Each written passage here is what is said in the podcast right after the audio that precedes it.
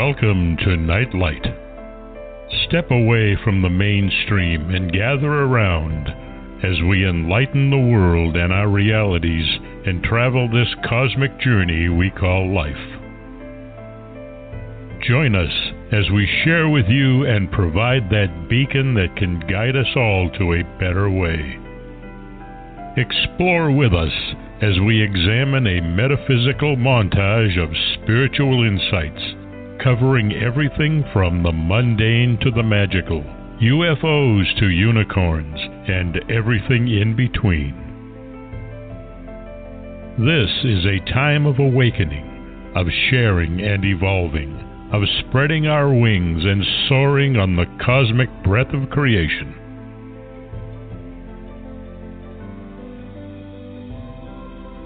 Come and join with other light minded spirits as we weave our lights together to seek understanding, enlightenment, and with a little luck, some wisdom. This is Nightlight, a reminder that you are never alone.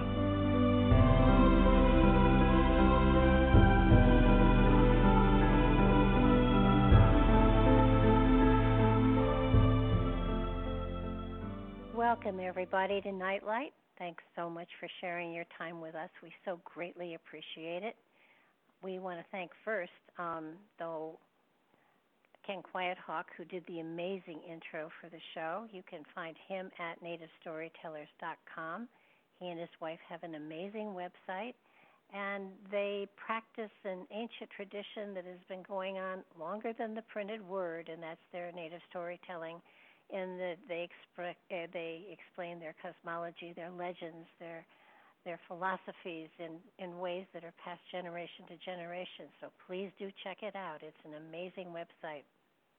Tonight I have again an amazing author on that I have. Um, I'm reading my way through his library actually.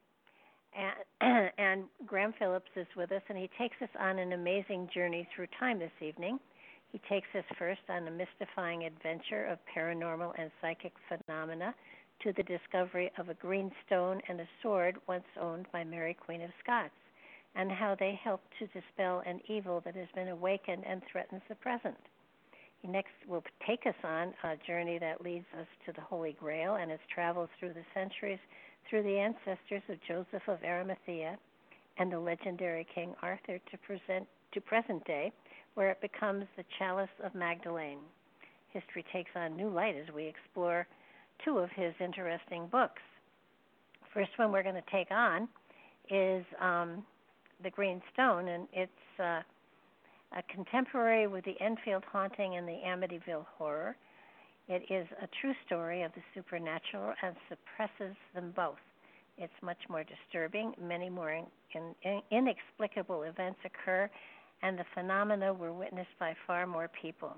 It's been described as one of the most remarkable cases of paranormal phenomena ever published. And I have to agree. And uh, to be honest, I, I thought I knew a lot about history in, in Great Britain, but I missed the Green Stone, never heard of it.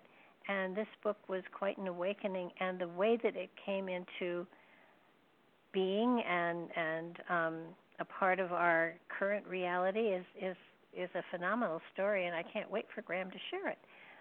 Welcome to the show, Graham. Thank you very much for having me on. Oh, it's a pleasure. It's an absolute pleasure. And like I said before, I had never heard of the Green Stone uh, until your book, and uh, it's fascinating how it it came into consciousness and and um, your story as to how you discovered it and and the purpose um, quite enlightening. And it's it, it takes us back to the 70s and and it's a it's an amazing chronicle of a journey that that you don't expect people in present day to go through to actually you, you know on all of these shows that we see you know the the uncovering this and the uncovering that usually these explorers are going in search of something that they never find. But you found it, which is amazing. you want to kind of share with us how how this happened and where it started? Yeah, well, you say you'd never heard of it before. When, when the original book about it, that was written by myself and co-author Martin Keatman in the early 1980s, came out, um, it, it, it did quite well at the time. But then, because both of us started writing books of a more, shall I say, sensible kind, without paranormal involved, more of a down-to-earth historical books um, we kind of like didn't promote it or really make much of it. And so consequently, for the last 40 years, it's been virtually forgotten. And the only reason we had the book republished now, this new printed version that you've got there, is because it is the 40th anniversary of when these events took place, beginning in the October of 1979. So because the book's called The Green Stone, clearly a story is all about a green stone. I'll just tell you the legend, first of all, that we were looking into. Perhaps I better okay. say, firstly, that at the time in 1979, um, I was involved with a magazine called Strange Phenomena, which investigated the paranormal. I was the magazine's editor. I was in my mid 20s. Um, and we also had a group associated with the magazine called Parasearch, which is a paranormal research group. So the two, uh, the magazine and its, its organization, Parasearch, we had an office in an old rambling Victorian house in the town of Wolverhampton in central England. And it was this old house that we did all the research from, and we published the magazine. And there was, I suppose, at various times, there was about 20 people working for the magazine. It did pretty well. And it wasn't just the paranormal we were investigating. One of the cases was of an old legend that had never been solved. And the story was that Mary Queen of Scots, who was the deposed monarch of Scotland, who fled to England in the mid to late 1500s, that um, she had had a ring, a silver ring, and on this ring there was a green stone.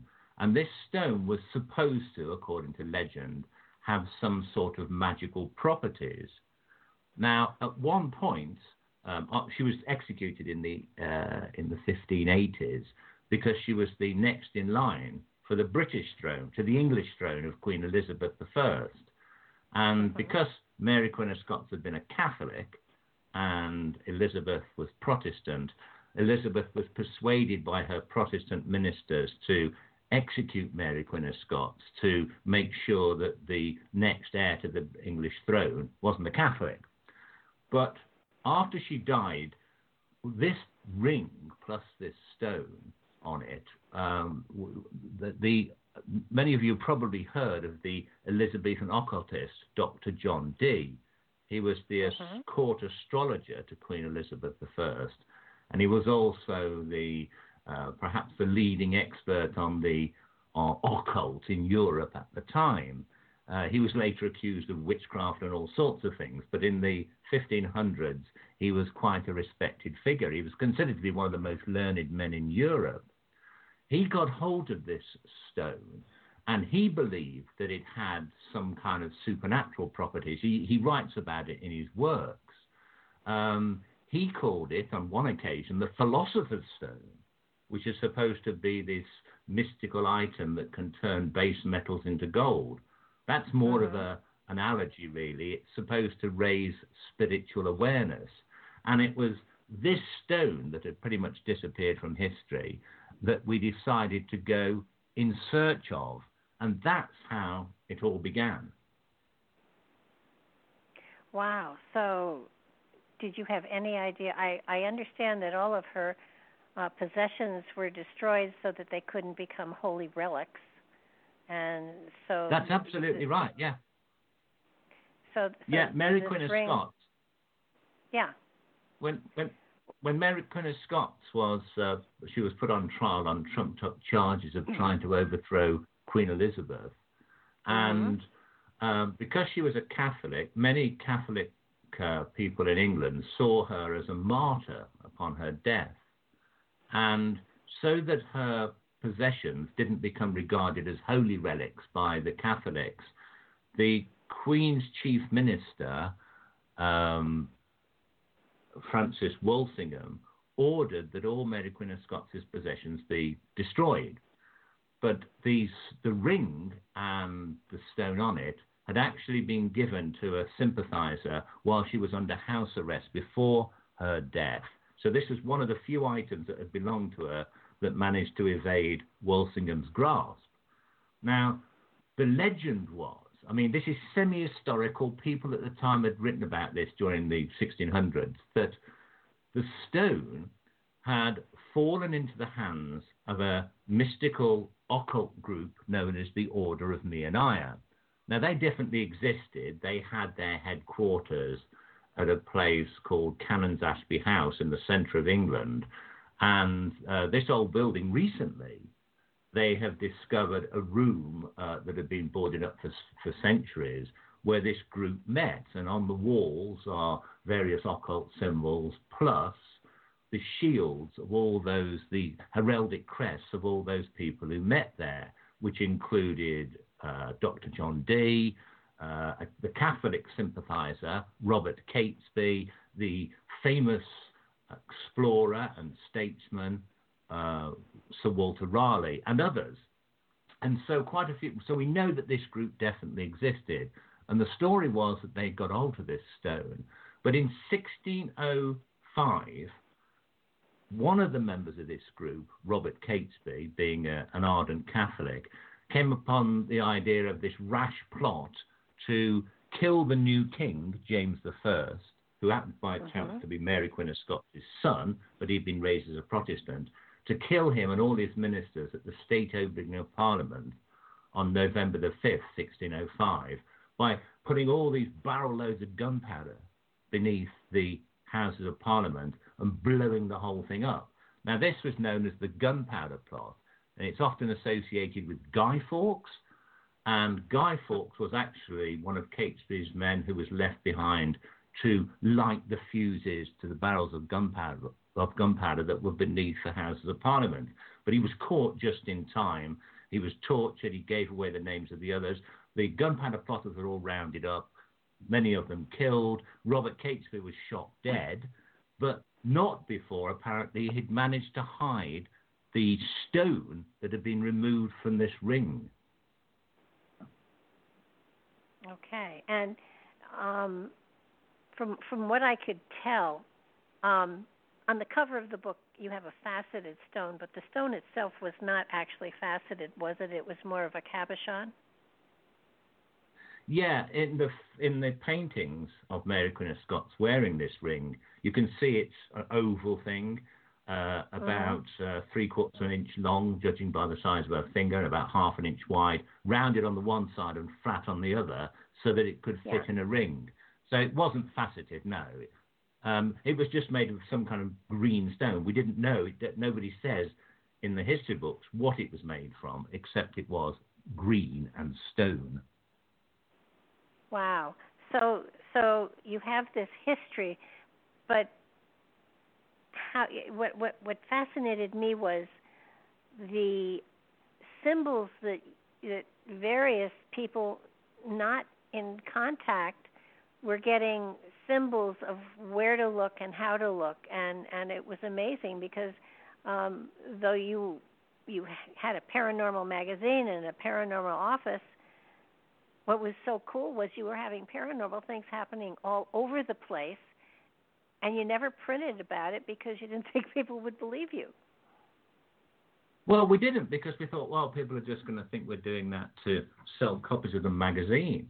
Uh, what, when we started looking into this greenstone, we didn't tell anybody. I mean, I would say we. There was myself and my and, and the chief investigator for Parasearch was a guy called Andrew Collins. You may have had him on your show. He's written a lot of books about uh, historical mysteries over the years, uh-huh. and he's about the same age as me. And the two of us primarily were the ones that were looking into this story. We thought it'd be fascinating to find a stone that had been associated with the occultist John Dee, uh, Mary oh, Queen yeah. of Scots, a, a, stone that was supposed to have supernatural powers of some kind. So it was well worth looking into and trying to find out what we could find out about what had happened to it. But before we told anybody, we hadn't told anybody about it, just the two of us knew. We got a phone call. Going back then, people didn't wasn't easy to contact everybody like it is now on the internet and mobile phones, you know, cell phones.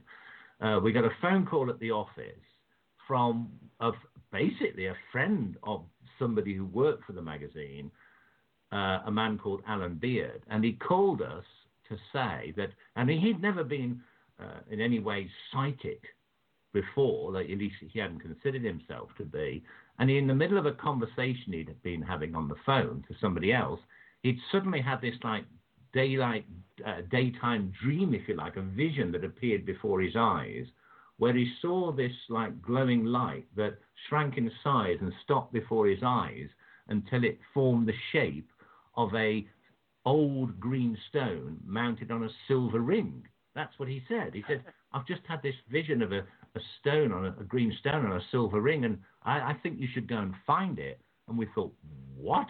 There is no way he could have known we were looking into this. So, so that was the, that was the first thing. There, there were a number, there's a number of other people. I won't go into all the details who also began to contact the magazine, um, having had various, shall we call them, psychic visions or and also dreams about a stone that we must be looking for and that it was very important that we should find it. So this kind of put a whole new dimension on the thing. First of all, we were it was fascinating that we should be doing an investigation into a, lo- into a lost historic relic, but even mm-hmm. more weird that we should be getting people having psychic messages that we should do just this. Well, it, it led you to looking for Packington's house. Um, his uh, Harvington Hall, right? A Tudor manor house.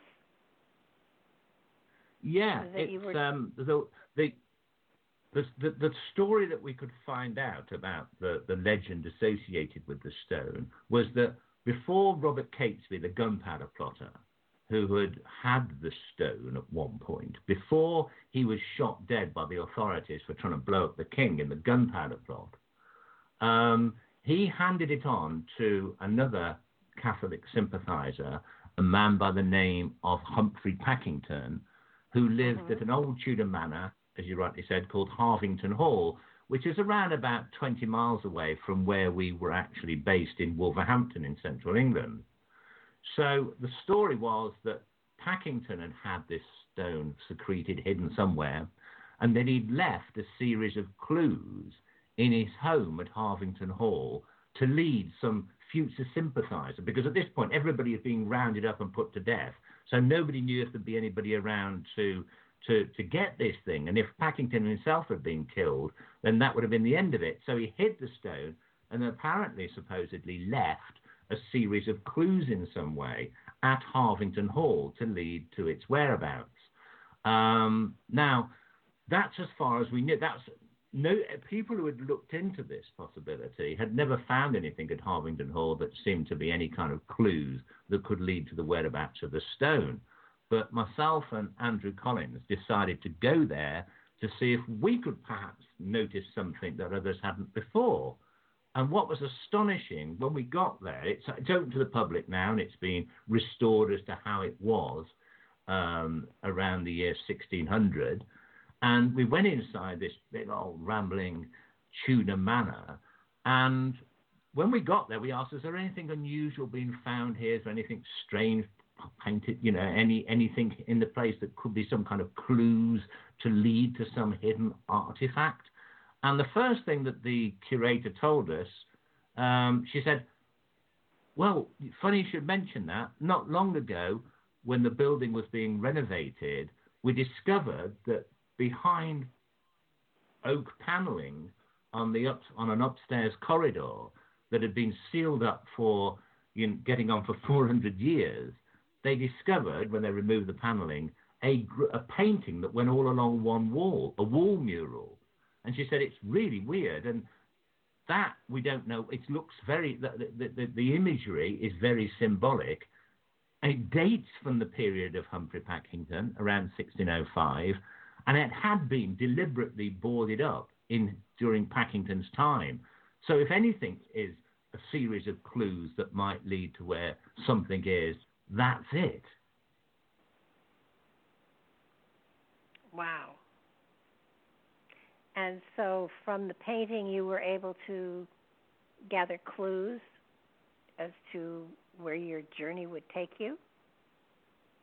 Yeah, well, at first we looked at this. The paintings basically were one big wall painting, and it was known as the Nine Worthies. This was written on it somewhere, and it was so called because it depicted nine heroic figures from history and legend. Um, there was, um, for example, various knights from the Crusades, um, and there was also um, figures such as uh, biblical characters like Samson.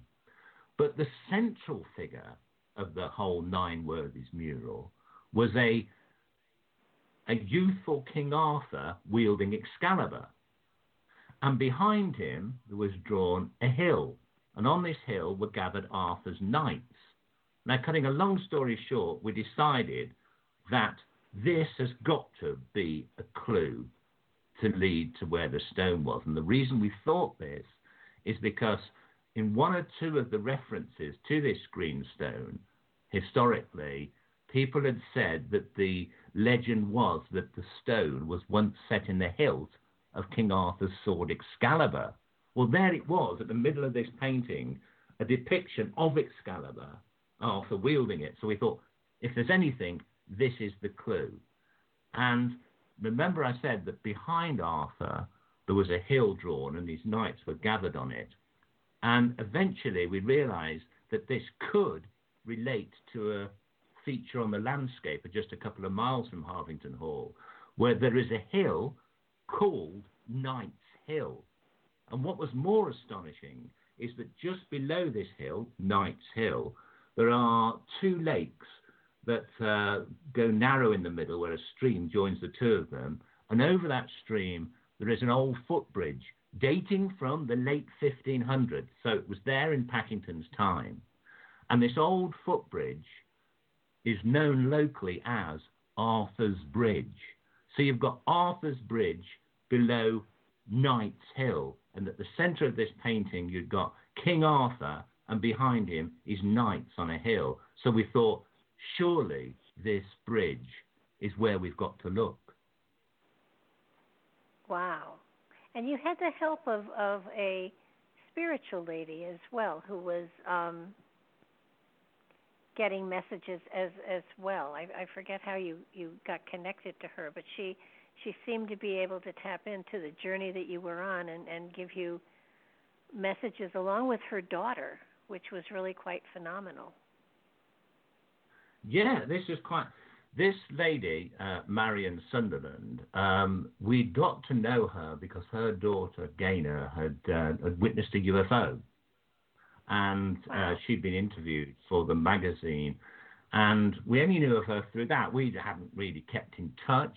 She had absolutely no idea what we were doing, that we were searching for this green stone or following clues or anything. We hadn't got in, we hadn't been in touch with her, but just before we actually set off to go to uh, to Knight's Hill and the bridge below it, um, just before we set off from the headquarters, um, she phoned us to say she was sure that we were actually looking for a sword to start off with that would eventually lead us to the stone, which was interesting. The fact she should mm-hmm. mention a sword at all was weird because we had just seen this sword in this painting, Arthur's Excalibur. So we thought, wow, you know, again, like Alan Beard, she had somehow managed to tune into this, uh, um, whatever it, whatever it was. In her case, she she hadn't had a a waking vision. She'd actually had this in a very lucid dream. She felt compelled to phone and tell us about. And in this dream, she'd seen what she said was a short sword lying on top of a stone. And she said that she knew we'd be close to finding this because when she saw this vision, she could smell this overwhelming um, smell of rotting vegetation. And she said, when you smell that, you'll, you'll be close to finding the sword. so we thought, that, that, that is weird. And she said, it, oh, she also had seen a big lake. And she said the sword was overlooking a lake. And she had no idea that we were just setting off for this lake below Knight's Hill. But again, within a few minutes of Marion Sunderland contacting us, Alan Beard called again to tell us that he'd had a, I think it was a dream in this occasion. He'd had a, no, he had, no, it wasn't. It was, he was going to try, he was trying to tune in to see if he could pick up more about this green stone because after he told us about his vision, we informed him what we were doing. And he was, he was trying to write down with pen and paper any ideas that came into his mind. And he said he suddenly heard behind his head like snatches of a conversation um, and people referring to um, a, a, bridge and also to, um, he said that I think he saw or he heard mention of a holly bush. And he said to us, he was convinced that we were looking for something, and when we found it, there'd be a holly bush there right next to it. And he also said, I think you're looking for a sword at this moment, a sword that will lead you to the stone. And at this point, Marion Sunderland and Alan Beard didn't know each other. They lived in different parts of the country. There wasn't the internet now, like everyone can be in touch. Uh, there was no way that they could have colluded on this. And so, two separate people had these um, visions, if you like, or psychic impressions that we were looking for a sword and that the sword would lead us to the stone. So, of course, when Andrew and I set off for the pool below Knight's Hill, we were pretty excited. And in fact, we were so excited to get there, we didn't even wait for the next day. We set off at night. well, I mean, you've gotten such such wonderful reinforcement. You know, I I don't think I could have held myself back either. And of course, you know, landscape changes a little bit over time because I, I know when you did get to uh, the lake and the bridge. The bridge had been reconstructed, and that confused you a little bit, except that there were foundational stones that did date back to the time frame of, of uh, you know that you were looking for. Um, and how did you how did you actually come upon which side of the bridge to look at? And you know, w- were there hints of some sort given in, through dreams or or psychic messages that that gave you an indication. You weren't going to dismantle the whole damn bridge, so you know, how did you know where exactly to look?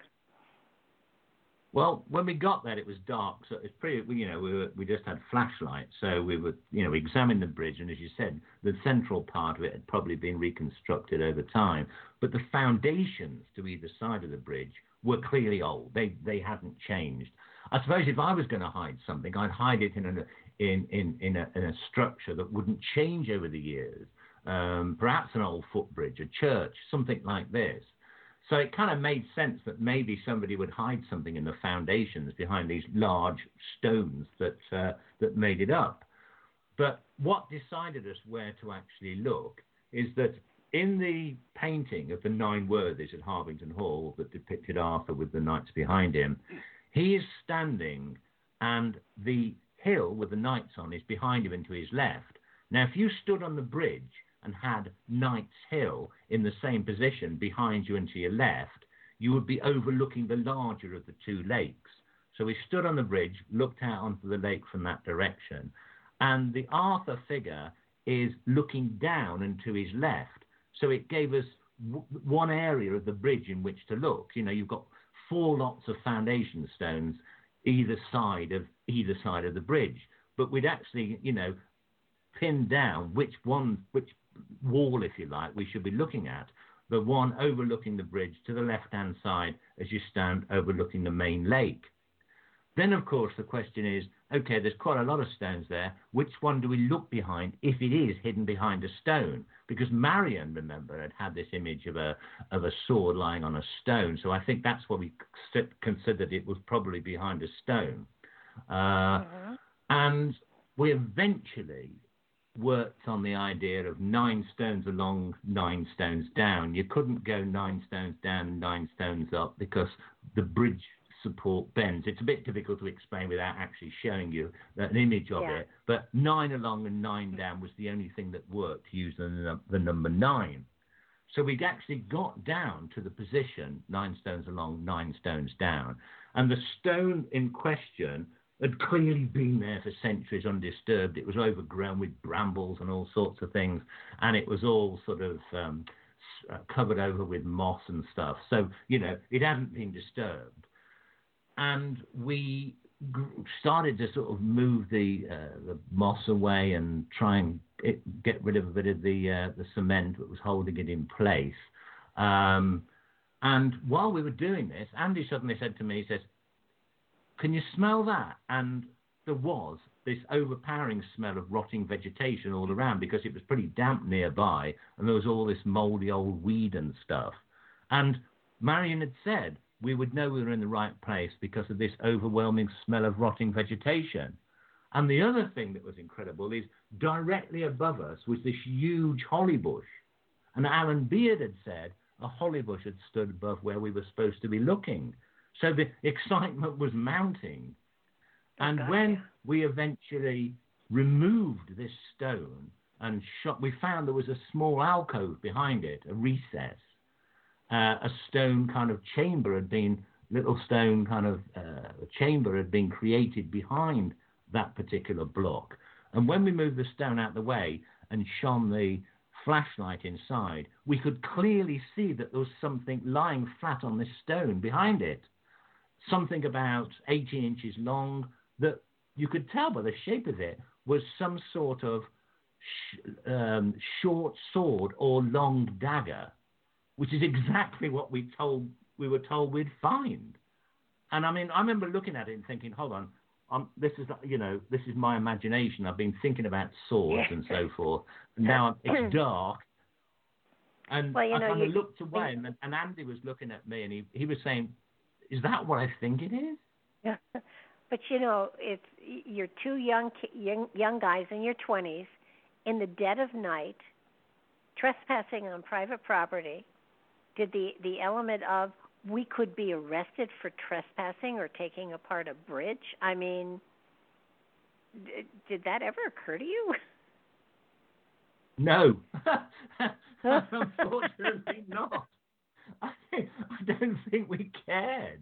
I mean, certainly at this point, I'm I'm thinking, wow, you know, fate seems to be guiding us to find this thing. So any thought that um, that that any that that, that something as, as as mediocre as the local landowner or the police were going to stop us, I mean, it didn't cross our minds. I don't think.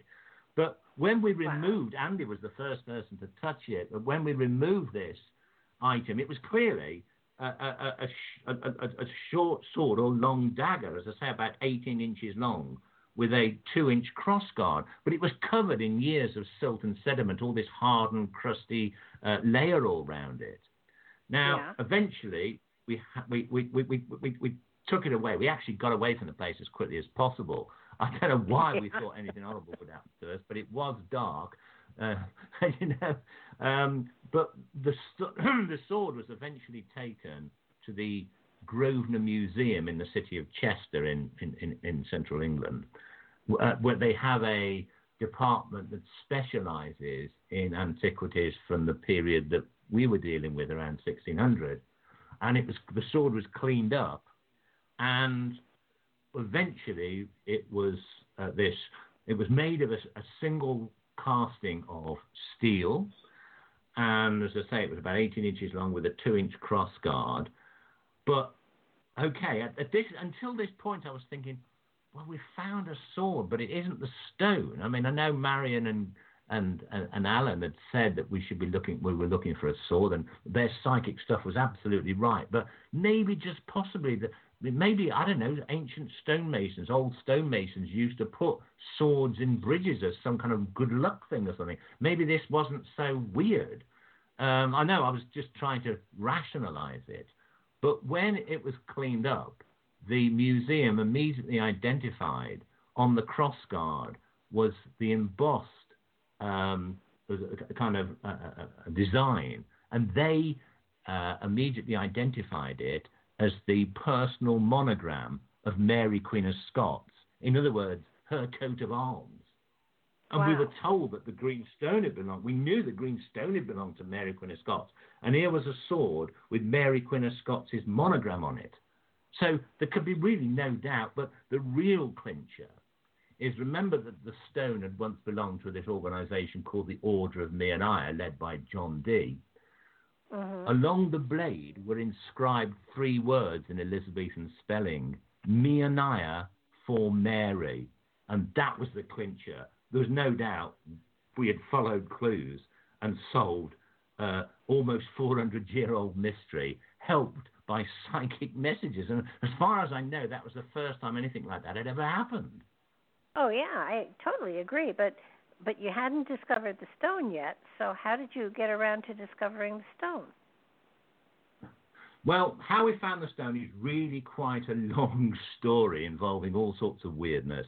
But to give you a potted version of it, okay. um, somebody somebody suggested that if maybe the sword would be able to lead us somewhere, if somebody held it, they may be able to get some kind of psychic impression off the sword that would lead us to where the stone was.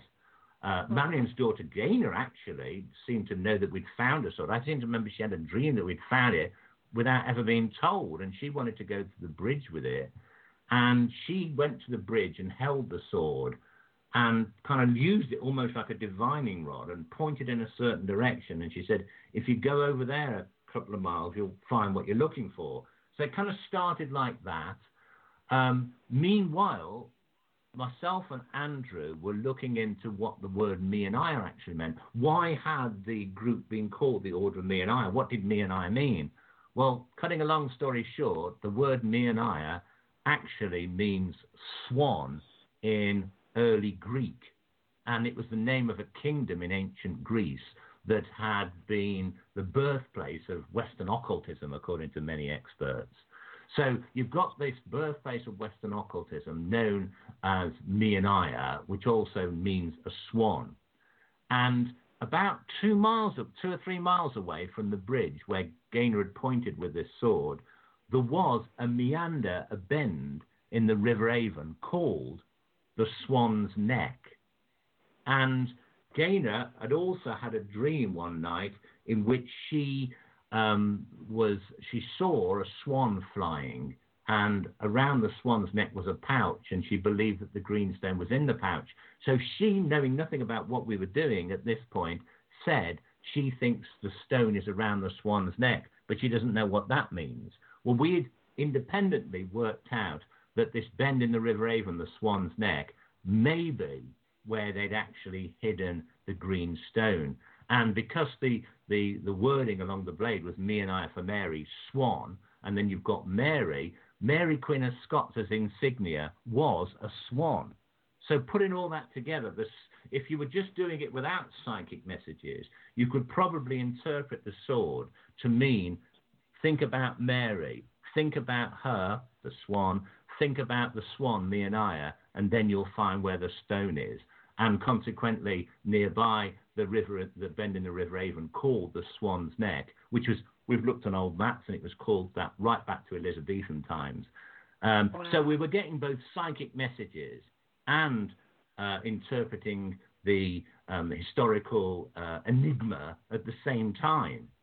And Marion finally, again, like she'd had a dream about the sword being on a slab and a rotting smell of vegetation and a lake, she had a, a, a dream of a, a, river, and beside the river there were this um, there was this avenue of, of, of, trees, poplar trees. And when we got to the Swan's Neck, running right beside it was an avenue of tree, trees, just as Marion described. And it was at the end of this avenue of trees that there was this mound. And when we dug down inside this mound, about two to three feet down, the spade hit something, and it was metal. And when it was taken out, it was found to be a brass casket, um, heavy brass casket, about, uh, about eight inches long, four inches wide, four inches deep. Uh, again, once again, it was all covered up in silt and sediment. But when it was cleaned up and when it was opened, astonishingly, I mean, it, before I tell you what was inside, when that casket was eventually examined by the Grosvenor Museum, they identified it as dating from the exact period of Mary Queen of Scots. So it was clearly old enough and may even have belonged to her. Inside there was a small green stone, exactly matching the depictions of the green stone in paintings of Mary Queen of Scots' ring. It was about three quarters of an inch long, about half an inch wide, oval on the one side, flat on the other, as if it had once been put in a ring. And when it was examined, it was found to have been made from simple jade. So whether it had supernatural powers or not, who knows? But supernatural activity, if you like, had led us to find it, and we'd solved uh, a mystery that remained unsolved for over three centuries. Well, yeah, but what's what I found spectacular was after you found it. I mean, that for most would be the end of the story, but it's not because around that stone a tremendous amount of paranormal activity took place in your office. That's um, right. I mean, at first we went, we didn't. When these strange things started to happen at the office, we didn't associate it with the greenstone. Um, we, when there were these weird things started to happen, I think we thought that it was probably due to the fact that there was a lot of us there, all interested in the paranormal, working in this big old Victorian house. Um, we'd had people there, psychics and mediums that we'd done tests with, so they'd been there communing with whatever they communed with. We'd held seances and done Ouija board sessions just to see what happened. And I think the general consensus was when people started to think there's something weird going on, that it might have been to do with that. Nobody initially yeah. associated it with the green stone. But the first thing that happened that was weird is we started getting electric shocks from various appliances in the house, um, fridge, cooker, things like this. Um, and okay, we put that down as something wrong with the wiring. We called in the electrical, the electricity company who said that they couldn't find anything wrong. But then other things happened. Lights kept dimming. Bulbs blew far more frequently than we should expect. And this just kept going, um, uh, regardless of the fact that the electric company kept being called in, checking the place and saying there was nothing wrong. But what got really weird is that one night, just as it was getting dark, now this was happening, this was around about 40 years ago now. So it's mm-hmm. like it's it's winter time, so it gets dark in this country by five o'clock. And just as it was getting dark, there was, I don't know, maybe 15 of us in the offices, people typing away for the, you know, getting a new, new magazine ready. And suddenly there was this like grey, incense smelling smoke started to fill the building. Now, when I saw it in the front office, I just thought it was in that room. But it turned out later that in various rooms in the house, the smoke started appearing at the same time. And it appeared behind closed doors, and even in closets uniformly throughout the place. And we was we thought, what what we were checking all the, the rooms to see if there was a fire anywhere. And after about five to ten minutes, it kind of dissipated uniformly throughout the building as, as quickly as it had come. Well, that was really odd, but we said to the electric company, emergency, there's something going on, the wiring's burning or something. They checked the whole place. They were there for a whole day and no one could find anything that could account for what was going on. But if that was just a one off, um, maybe one could put it down to some strange anomaly with the electrical system. But the next night, at the same time, just as it got dark, it happened again. And it kept happening every night, just as it got dark, for over a week. And we got people in. We, you know, we, we contacted other people that we knew and said, look, come around, witness this for yourself, see if you can find an explanation for it. And dozens of people saw this smoke appearing, and no one could explain where it was coming from and, and what was the cause. And eventually, a, a TV sh- camera crew from the local TV station came along, and they even managed to film it. Now, back in those days, you didn't. Everybody didn't have cameras like you do today on your phone uh, or anything. I didn't even have um, VHS big cameras in those days. So the fact that it was actually filmed by a professional TV camera crew was really something. So at this point, the story broke and it was on the TV and in all the local newspapers, and it really became quite um, quite a sensation. And this was around about the same time as the Amityville stuff was happening in New York. well, I mean, some of the some of the things that happened is, that were are quite profound. I mean, one of the members of your team slept overnight there, and his sleeping bag spontaneously combusted. I mean, that's pretty that's pretty strange. Well, yeah, he, you know. he stayed over because these electrical anomalies are getting more and more weird, and uh, and he slept overnight there to to see if he could. That was Andrew Collins, the, the guy who was with yeah. them when we found the sword, and he slept overnight, and he woke up in the middle of the night, and there were flames leaping from his sleeping bag. I mean, there was no way he hadn't been smoking. I don't think he smoked. Um, there was no explanation of how it happened. He managed incredibly to get out of his sleeping bag without being hurt. And I remember that that week in the local newspaper, the front page, the, the, the cover of the local newspaper, had a picture of a bemused looking Andy Collins holding up this burnt sleeping bag um, with the word strange happenings above his head.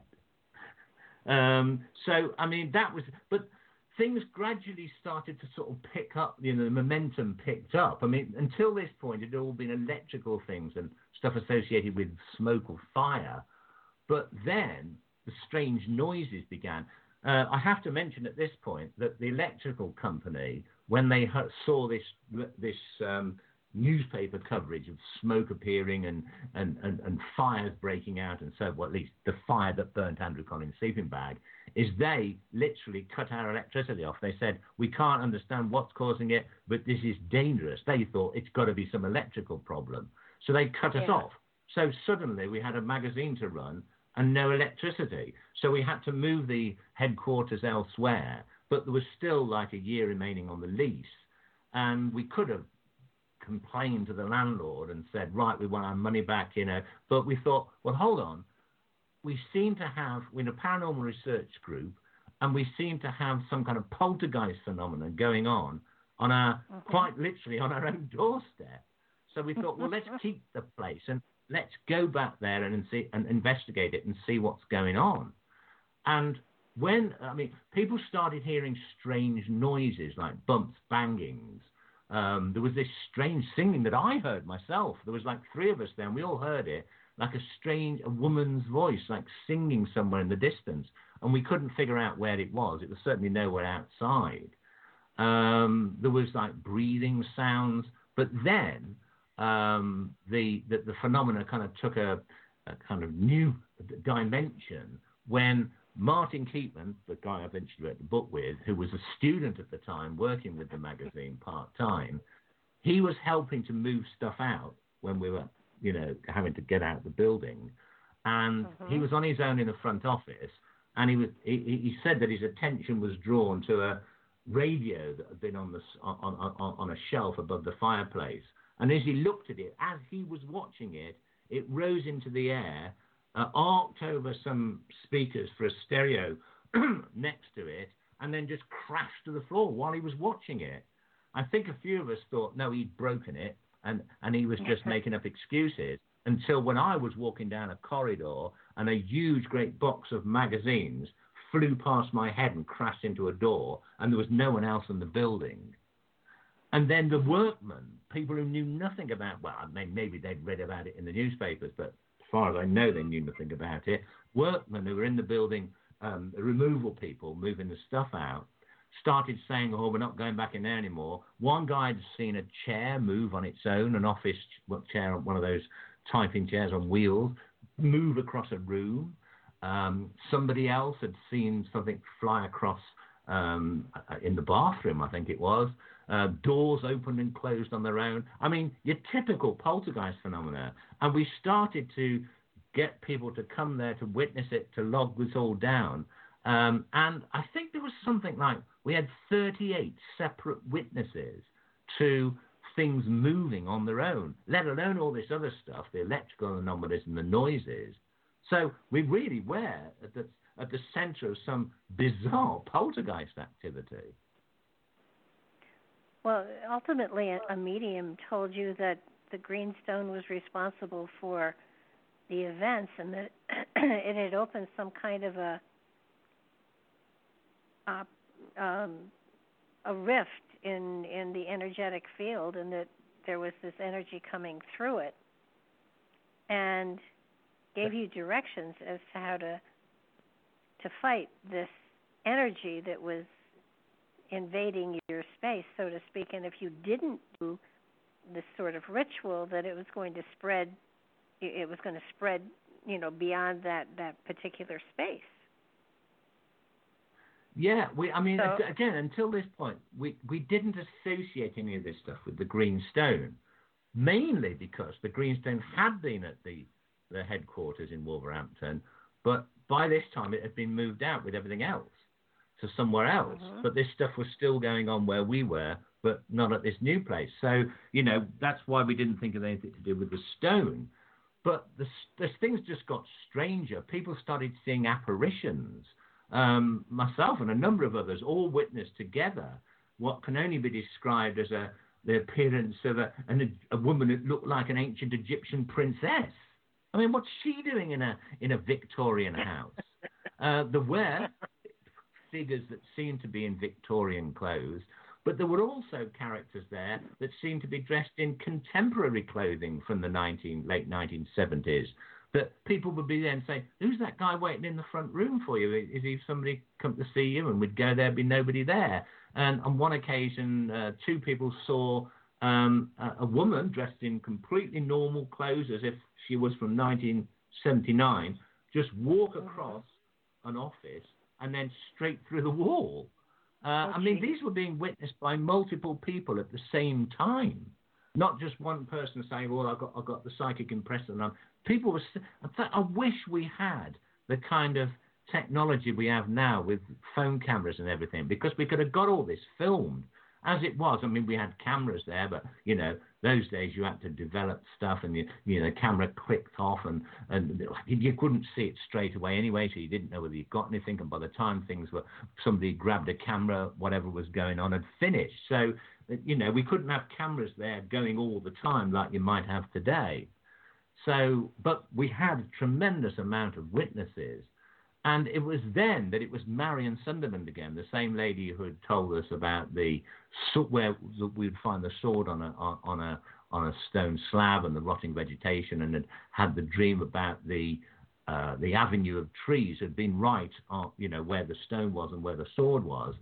She said that she had a dream or had the impression, I can't quite remember what it was now, but she felt very strongly that the stone itself was responsible but the reason it wasn't happening anywhere else was when we brought the stone back to the to the Oaks Crescent, that's the name of the road it was in, the Oaks Crescent headquarters in Wolverhampton, um, that it had somehow opened, as you put it, some kind of preternatural rift that was not only kind of causing paranormal and electrical phenomena, it was also kind of opening sort of half doorways to the past, and not only the past, but alternative versions of the present which kind of seemed to make sense of people seeing ghostly images of people who looked to be from contemporary times. But when we started getting the, the, the, the, actual high point of all this is when one time we came back to the office late one night, all in darkness, as I say, and we found this blue gelatinous substance beginning to ooze from the walls. And um, during the period when the place was unoccupied, uh, been a couple of months. Well, you'd expect some kind of rot to start taking place, but the walls are all going black with uh, with this mildew fungus stuff. Um, pipes burst, uh, rusted and burst. Uh, ceilings collapsed. Plaster fell from the walls. I mean, literally, it was like the place was had been abandoned for years, and it was as if time inside the building was passing at an accelerated rate. And Marion said that we'd opened up some kind of preternatural rift, all sorts of weirdness was going on, and it had been opened by the stone. It was no good now um, saying, well, the stone isn't any longer here. It, it, this rift had been opened in the, in the Oaks Crescent headquarters as far as she was concerned. And she said, the only way to stop it, and if it isn't stopped, as you mentioned yourself earlier, um, if it isn't stopped, she believed that it would spread beyond the confines of, of, of the headquarters. And in fact, people next door started cla- claiming to have weird things happen in their houses. And people out in, in, in front of the building had seen apparitions, like a, a Victorian figure standing in the middle of the street. So it did seem to be spreading. So, okay, Marion's idea might have sounded a bit weird, but she'd been right about the sword and the stone before, and it certainly fitted the weirdness of what was going on in the house. And she said that what we should do is to take the stone to what she called uh, venerated ground or hallowed ground. And a place was decided on a few miles away from Wolverhampton, where the house was. There was this old ruined priory, um, an old ruined monastic building called White Ladies Priory. It was in the middle of nowhere, and you could just go up to it. It just had these, it had no roof on it. It was just like ruined walls. And I think somebody has suggested that the stone might have been made there at some point. I can't remember quite why that place was chosen, but Marion thought it was okay and that we should go there. Now, the, for some reason, she felt that we had to do whatever we were going to do with the stone at 9.30 at night. If I remember rightly, it had something to do with the position of the moon or something. But when we got there, that we found that just beyond the, um, the, the walls of the priory, about 50 yards away, there was this small wood, and in the middle of this wood is what we discovered was an ancient burial mound. She said that we should place the stone on top of that mound and retreat into the safety of the priory about 50 yards away. So we did that. We waited until it got dark, and um, till half past nine, the time when she said that the power of the stone would be discharged. And there was ten of us there, and two or three people there had never witnessed anything paranormal in their life. I think two of the guys were just friends of somebody, were just there to make up the numbers, if I remember rightly. Uh, one of them was a horticultural officer for the local county, so um, a pretty good witness. There was a guy there who was a local councillor. You're not just talking about a bunch of hippies. I mean, somebody like yeah. myself and Andy might have been 25 year old guys who people would say, oh, yeah, can you believe them? But a lot of these people were many years older than us and from completely different walks of life.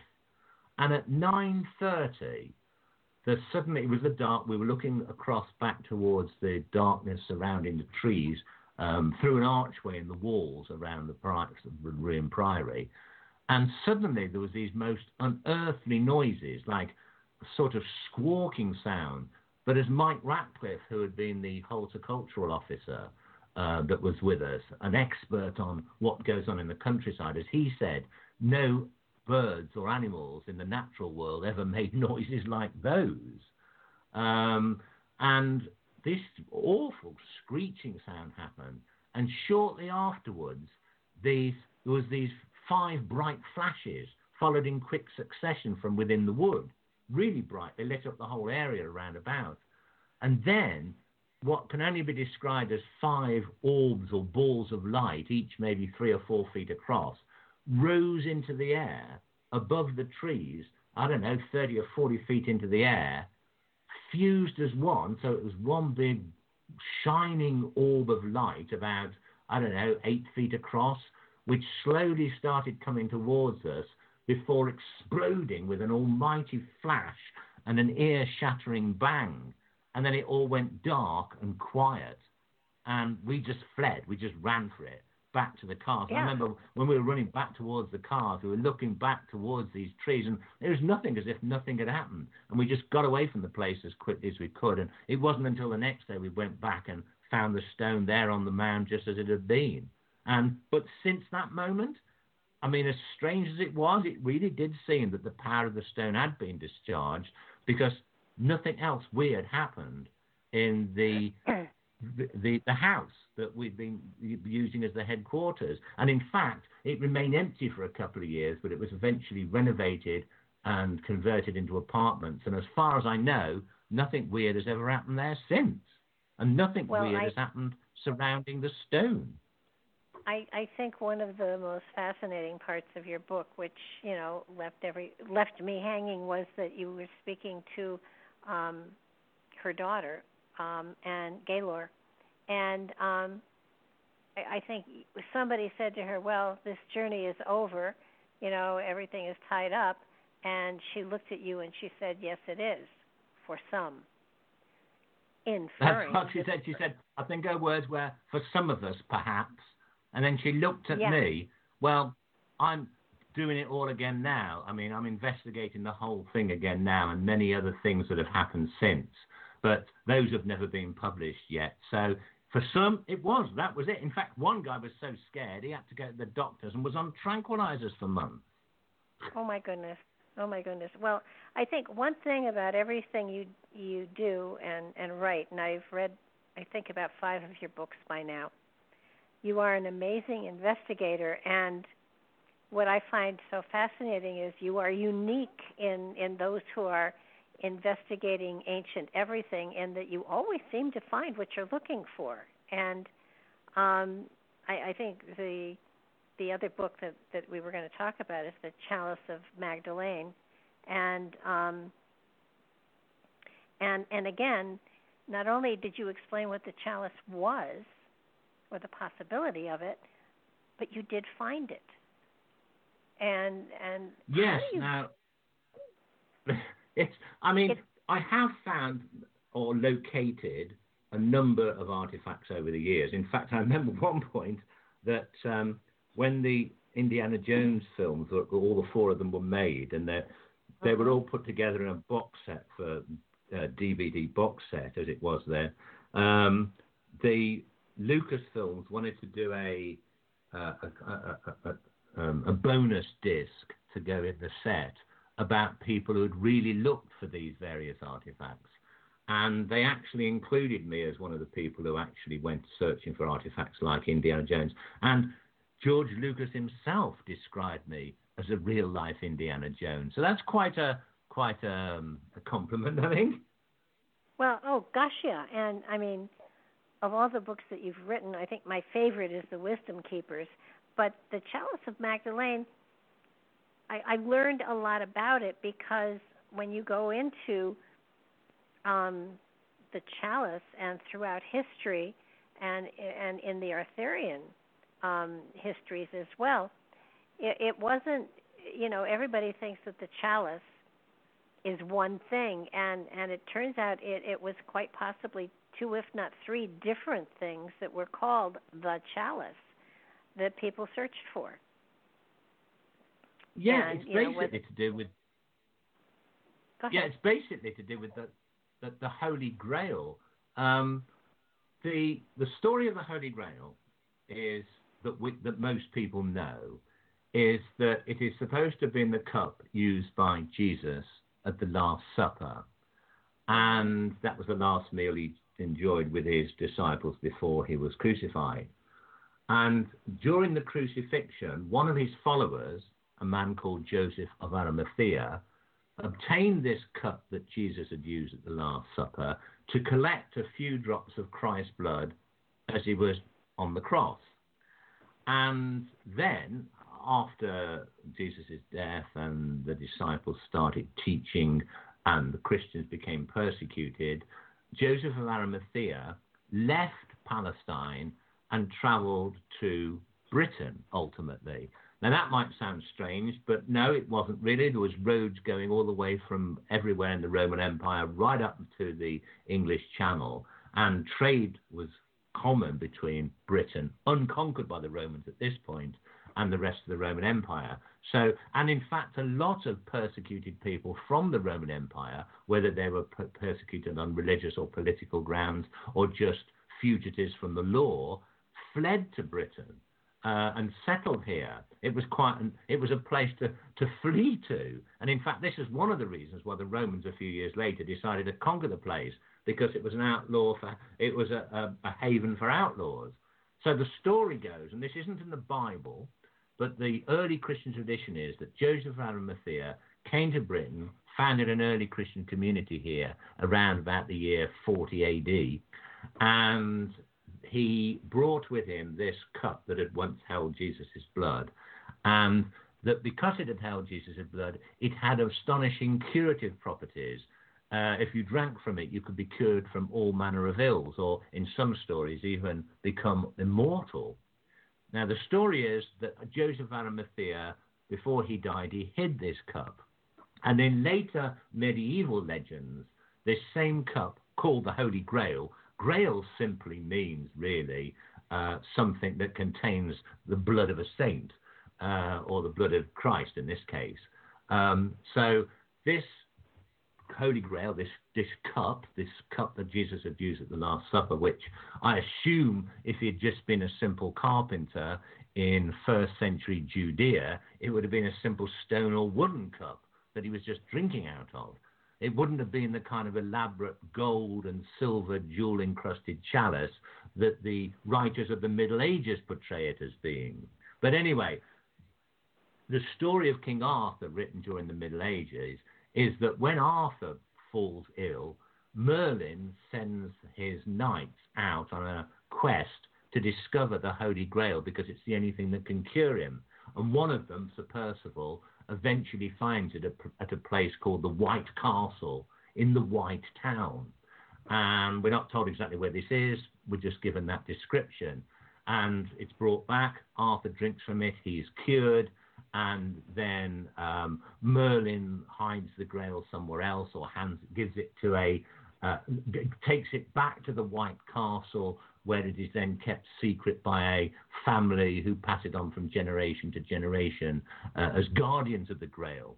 Now that's the mm-hmm. story that most people know. In when Dan Brown's book came out um, about uh, the Da Vinci Code, his story, his take on it was basically that the Holy Grail wasn't actually an item, but a theme. In other words, the Holy Grail didn't represent an item that contained Jesus' blood, but it was a, a, a symbol for Jesus' bloodline.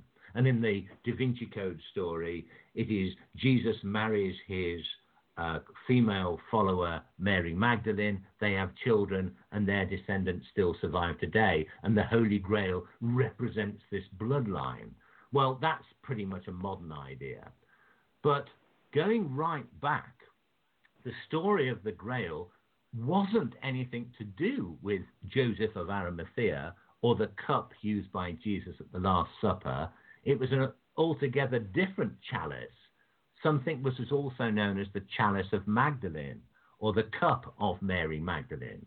Now, as I said, Mary Magdalene was a female follower of Jesus, and she's mentioned in the Bible.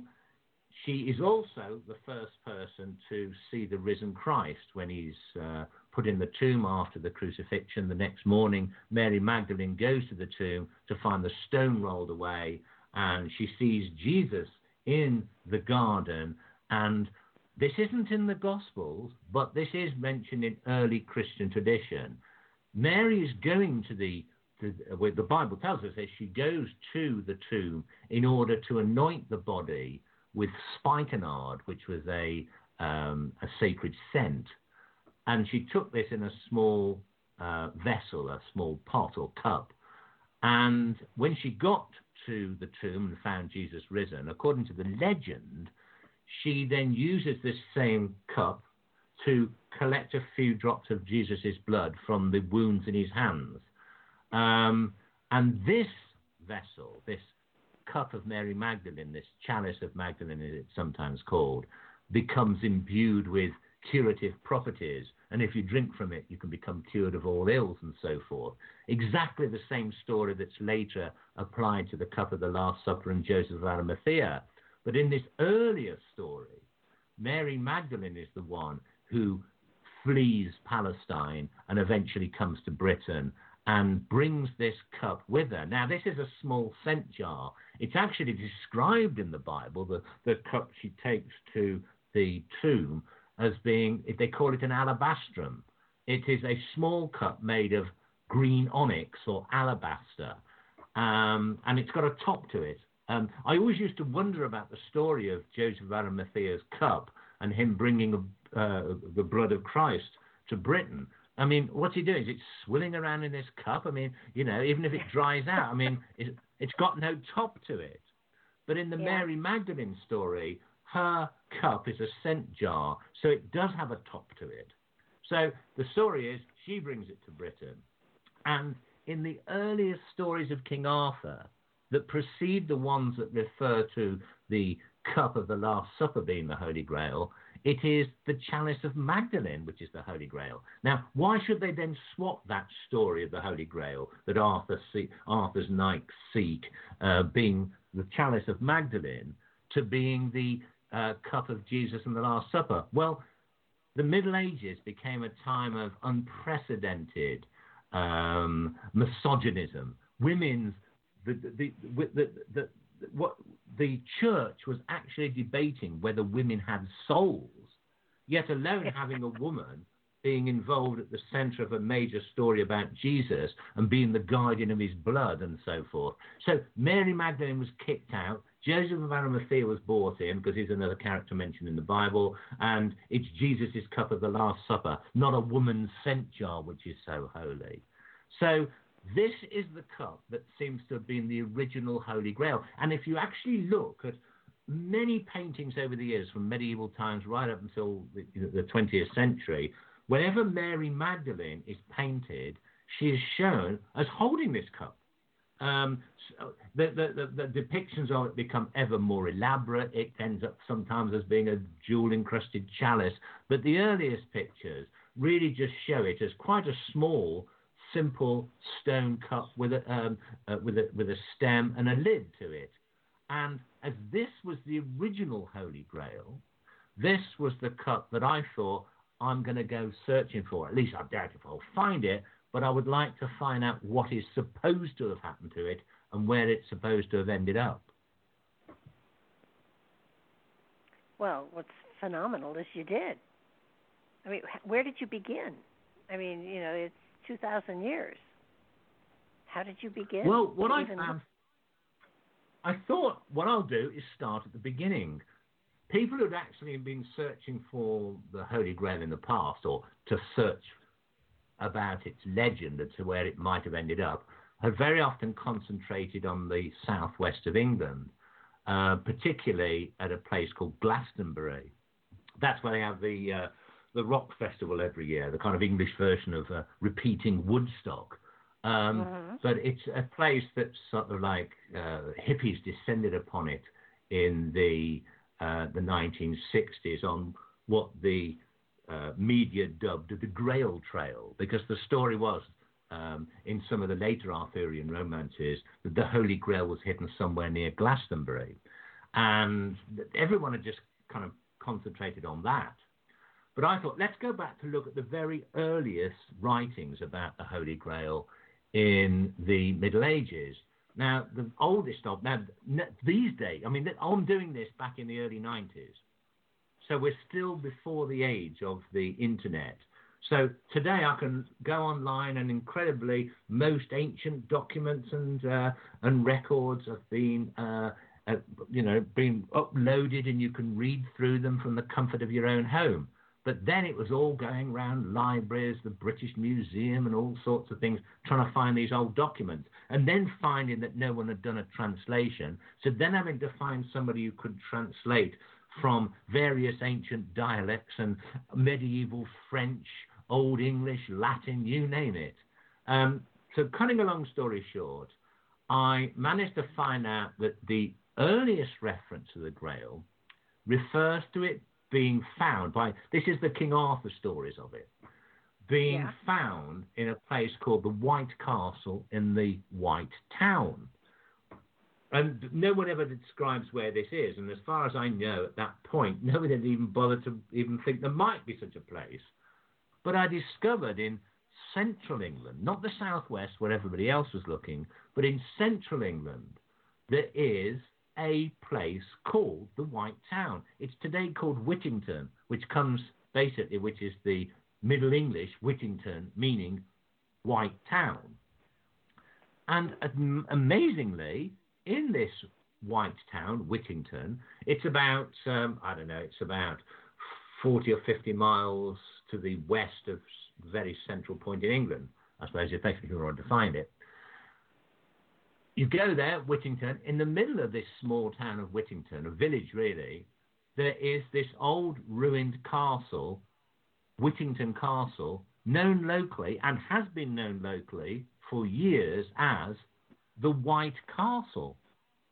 And the reason it's called that is because it's built from light coloured limestone, whereas most of the castles in that area are from red coloured sandstone. So it was known as the. So we've got a white castle in a white town. And it's the only place in England that I know, or in Britain anywhere, that has got that name. Um, and this is where we are told in the oldest Arthurian stories about the Grail, which is where the the, the Sir Percival finds the Grail and where eventually Merlin puts it back and where it's kept by a family and handed on from generation to generation. So I thought, wow, these people were actually basing this story on, it might have been all imagination, but they're basing the setting on a real place. So I went there and started researching all the historical documentation, and to my absolute um, astonishment, discovered that in around about the year 13, uh, about the year 1200, there was a family called the Peverils that lived at Whittington Castle, the White Castle, who actually claimed to have possessed the Holy Grail. And there was uh, there was one or two ancient, uh, sorry, uh, one or two medieval uh, stories written about this family surviving from that time talking about how they proudly possess, possess, um, professed to possess the Holy Grail. So I'm thinking, well, this is exactly the time that the first Arthurian Grail romances were written, around 1200. And I'm thinking, whoever it is that wrote this story, okay, we have a pre existing account of Mary Magdalene bringing this chalice to Britain. But the first people to actually say that Arthur has got anything to do with it, and Arthur is supposed to have existed 500 years after the time of Jesus, um, but, but the first people to reference Arthur in connection with this are clearly basing the story on a real family who claim to have possessed a holy grail at this White Castle in the White Town. And what really convinced me that this was genuine rather than some people just jumping on an already existing bandwagon is because the cup that they claim to have possessed isn't the cup of Jesus at the Last Supper, but the chalice of Magdalene. So I was convinced that these people had got something during the Middle Ages that they really believed was the cup that Mary Magdalene collected Jesus' blood in, and that this story inspired the Grail romances that we know today. Wow. So, um, did, does the same family still hold the same?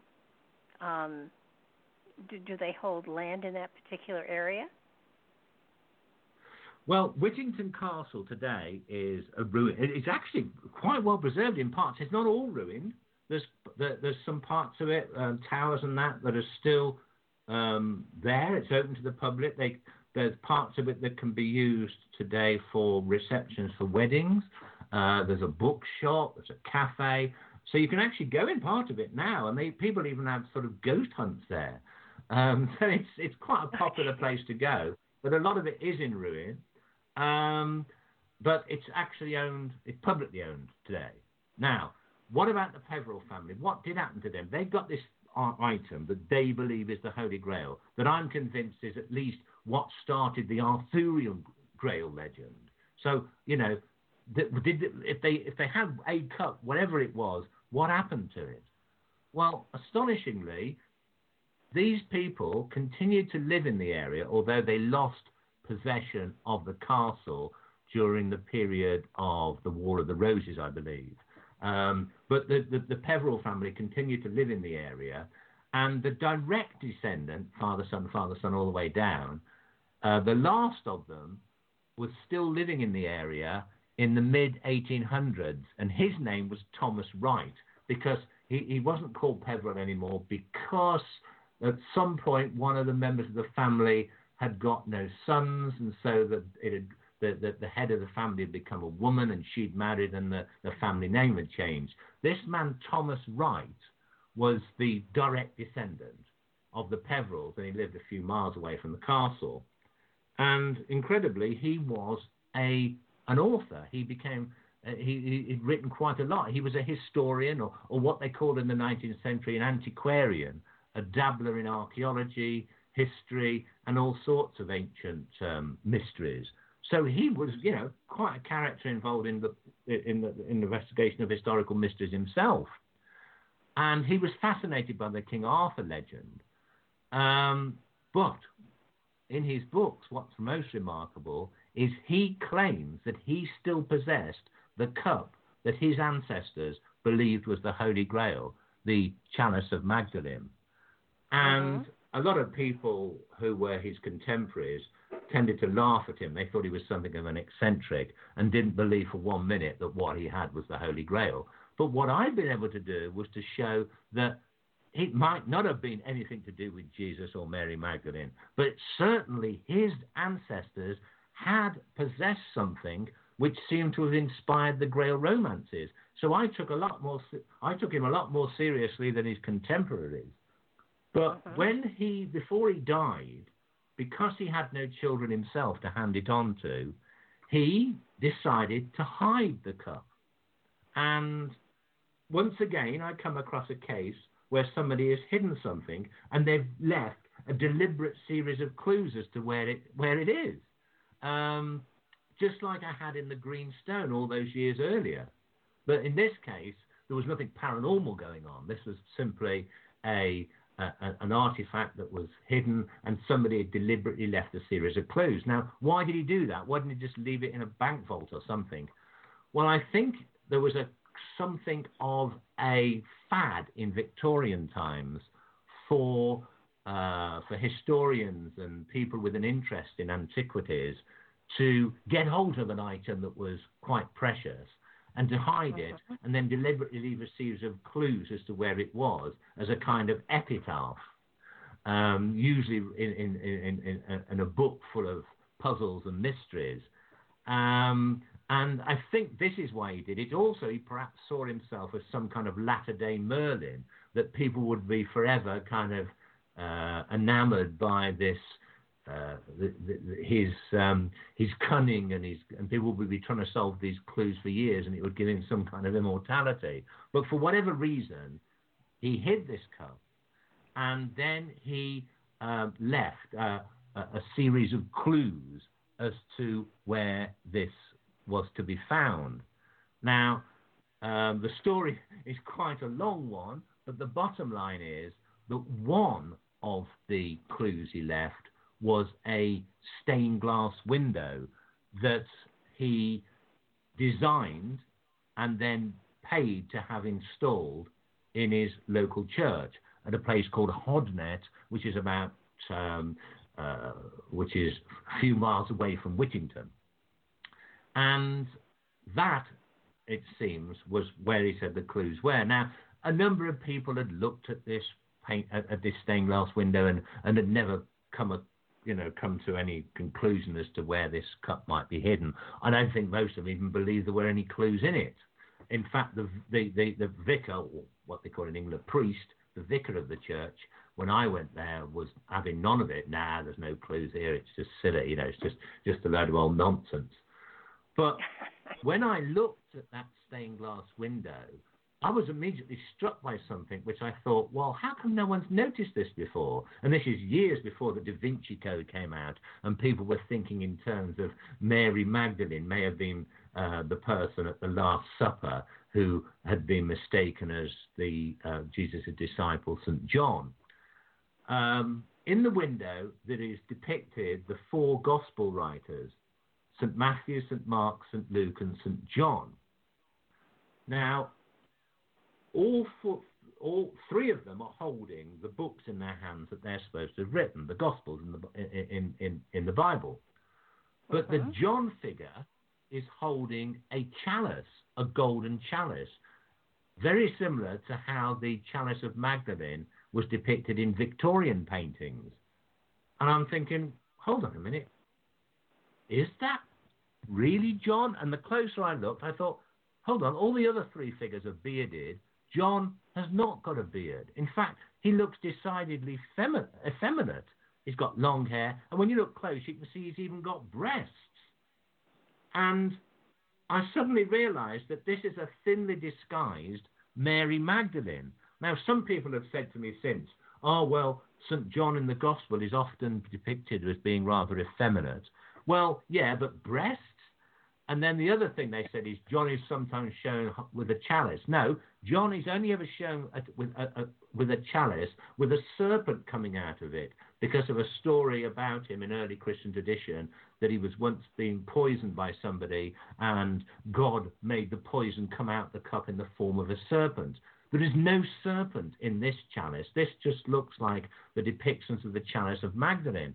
So there I'm saying, right in full view of the church, and the, one of the, the, the, the, the modern vicar of the church, a lady who is far more open to uh, historical mysteries, said to me when I when I was when I gave a talk about it at a church once. She said, "You know, I've been looking at that image for years, and I've never once thought it's a woman. But now you say it, it can't be anything other than a woman."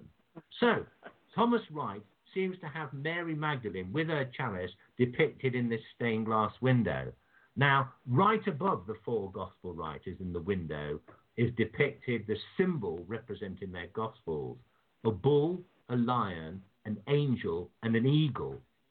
And it was only later that I was doing research and found out that in some caves nearby in a hillside, a, a, series of artificial tunnels and an artificial grotto constructed in the middle of this hillside, until recently, there were four statues there of a bull, a lion, an angel, and an eagle. Big, big statues, stone statues. Um, two of them still remain to be there, there to be seen today. And I thought this could be referring to those statues. And because the figure above the John Mary Magdalene image was an eagle, I thought maybe the cup could be hidden somewhere inside the eagle statue. So I went to these caves at the time. They were completely overgrown, and, and I had to hack my way through. I mean, I only knew about the, the, these statues because I'd read about it in a book. I had to hack my way through brambles and so on to get into these caves. And there, and the, the, there was the the eagle statue was still there, but it was all broken. And when I read through old newspaper reports, I was gutted to discover that in 1920, a local businessman had known about these statues and he wanted to have them moved to put in his garden.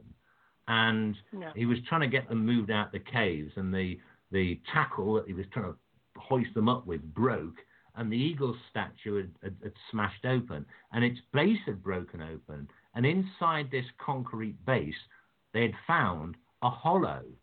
And in the hollow, is described in this newspaper article, they were most intrigued to find a small stone cup. They had no idea why it was there, but thought it was very interesting all the same. I thought, I've gone this far and somebody's found it in 1920, doesn't know what it is. Have they thrown it away? Yes. oh, gosh.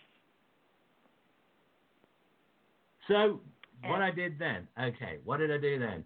I thought, well, that's it. Um, but at least I know that there was some item that Thomas Wright believed was the cup. He really did have something at the end of his trail of clues, and perhaps and this is why it's obvious. It, well, it's very likely to have been the same item that had been handed down through generations of his family.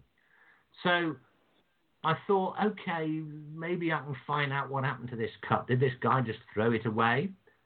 Eventually, I managed to trace uh, this guy, his name was Walter Langham's great great granddaughter, Victoria, and she lived in um, a place uh, called Rugby, um, not far from central England, not far from Birmingham in the centre of England.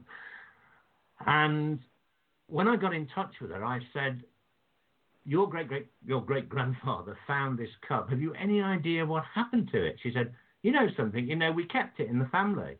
I said, really? She said, well, we didn't know what it was. Um, as far as we know, it could be some old, I don't know, Victorian memento or something. Uh, but we've kept it. I think it's in our attic somewhere. I said, can I come and see it? And at this point, I didn't tell her anything about holy grails or anything. I just said I'd read about her grandfather, fi- great grandfather, finding this thing. Could I have a look at it? Yeah, come round, she said. So I went there, and she took me up into the attic, and literally she, there was all this old junk in there, and there was all old things tied up with newspaper and stuff, and wrapped up in old. I think it was 19 60s newspaper or something, some old yellow newspaper. She opened it up, and there was this cup. And when I looked at it, I thought, wow, that just looks like an egg cup. I mean, it was about, I'd say, three inch, four inches high, about uh, two inches wide. It had a, a, a, a base and a kind of stem, rather a thick stem, and it, if you imagine an egg cup, but much thicker than, than a, an egg cup's quite thin, but you imagine a thick version of that. That's what it looked like, and it was made from green um, variegated stone of different uh, gr- colours of green. Um, and I thought, wow, I mean, this could this really be the the cup that belonged to Mary Magdalene that once held the blood yeah. of Jesus? Well, maybe not, but certainly was a cup that had been in the possession of this family that believed it was a holy relic. And I took it, I asked her, I said, Do you mind if I take this to the British Museum to see what they think? She, I mean, she was just thinking there was a fuss about nothing. She thought it was a Victorian mustard pot or something. So I took it to the, to the, to the I took it to the British Museum and I didn't go up to them and said, you know, is this a grail or what? I didn't mention grails. I didn't mention how it was found. I just said this unusual item has been found under unusual conditions.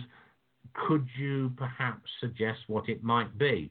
I didn't give any clues other than that. And after looking at it for about five or ten minutes, um, they said it looks to be a Roman scent jar. Number one, that is exactly what Mary Magdalene's chalice is supposed to be. The word chalice is too grand a title, really, for something which is just a cup. It's because of the way it was portrayed in later paintings as looking like a chalice. But, okay, it's a Roman scent jar. That's exactly what the chalice of Magdalene was supposed to be. I said, What's it made of? They said, uh, Onyx, green alabaster. Again, the Bible actually tells us that a scent jar is made of alabaster. So, two strikes. And then I said, Well, you, you, say it's a Roman scent jar. Why? She said, Well, come with us. And they took me to one of the galleries where there were a number of Roman scent jars on display. And a lot of them looked exactly the same. Different sizes, but exactly the same kind of thing. There was no doubt that their analysis was correct. And they, sh- they said this would once have had a lid on it and they showed me the ones in the displays which actually had lids on them. So it, it was a Roman scent jar. It was made of the right stuff. And I said, could you put a date on it? And they said, well, that's going to be very difficult. But looking at the thickness of the stem, the wear and tear, blah, blah, blah, blah, I would guess it would probably be first century. That's exactly when Mary Magdalene and Jesus are supposed to have lived. And the most astonishing thing was when eventually the stone was analyzed to find that it had come from a quarry in what is now Israel. It came from the right place, the right time, was the right item, and was made of the right stuff to have actually had been something that belonged to Mary Magdalene. I mean, I was just gobsmacked at all this. So that's pretty much where, where it ended up. We couldn't prove you. I mean, this hadn't been found in situ, as they call it. You, you hadn't been dug out the ground, so archaeologists could work out exactly how long it had been there. But from all the circumstantial evidence, I really did seem to have a cup that had certainly started the King Arthur Grail romance, but may actually have once really belonged to Mary Magdalene. So it seems I had found the Holy Grail, and then all hell broke loose. Yeah, uh, I assume it didn't go back to the attic. No. Um, what happened first of all is it stayed with this family. Um, I wrote a book about this, about the Holy Grail, and I've been just I just wrote a book about the Holy Grail and the history of it and everything. And this bit about the finding of the of, of, of, of the cup kind of came towards the end of all this. Really, I've been looking into the Grail legend um, and the King Arthur legend simultaneously. And when the book was published that included this find in it, which came out in England as the, it was entitled The Search for the Grail. When it was published in America, they changed the title to The Chalice of Magdalene, which I assume is the version of the book you have, but um, it's yeah. pretty much the same. Uh, when The Search for the Grail book came out in Britain, it was published by uh, Random House, so it got quite a lot of coverage. They were very good publicity. Um, I mean, the, the, the, publicity machine just went into overdrive. There was like nearly every national newspaper in this country was covering it. It even ended up in Newsweek in the States. I mean, it was everywhere. It was uh, the Catholic countries in particular, like Italy and Spain, Mexico. They were going mad about this. You know, oh, man finds grail, man finds grail. Um, and then, because of all this, the people that had it were being inundated with reporters journalists turning up at their doors at all hours of the day and night. And it just so happened that they, the family, that the, lady and her, her, husband and their family were involved in the local local politics, and their uh, political opponents were making a lot of um, thing about this. Oh yeah, you claim to have the Holy Grail. Yeah, yeah, yeah. As it it, it, it was working out quite detrimental for them. So they basically said to me, Graham, look, you can have this cup. You can keep it. It's worth nothing to us. We don't believe it's Holy Grail. We think it's some kind of mustard pot. We don't care. You can have it, but on the proviso that people come to you and they leave us alone. And so they gave it to me, and I kept it. Um, and I've actually still got it until this day. Uh, they didn't want it. Um, and of course, after like, they didn't have it at their house and people knew that I had it, they were left alone. So that suited them. Um, but the publicity kicks off, and then this is when the Pope gets involved. The people who actually owned the property on which the um, which the where the cup was actually found in this cave in the 1920s, uh, it's called Hawkstone Park. It's a golfing resort. There's a hotel, a golf course, and then there's this um, kind of cliff, this big hill with cliffs in the center of it, uh, almost like a mesa, I suppose, but of white cliffs with trees all over it. Um, and it's there that these caves where the cup was discovered in the 1920s is. The people who owned this, these really rich hoteliers, uh, suddenly thought, wow, we can probably um, turn this into some kind of shrine for Catholics to come to.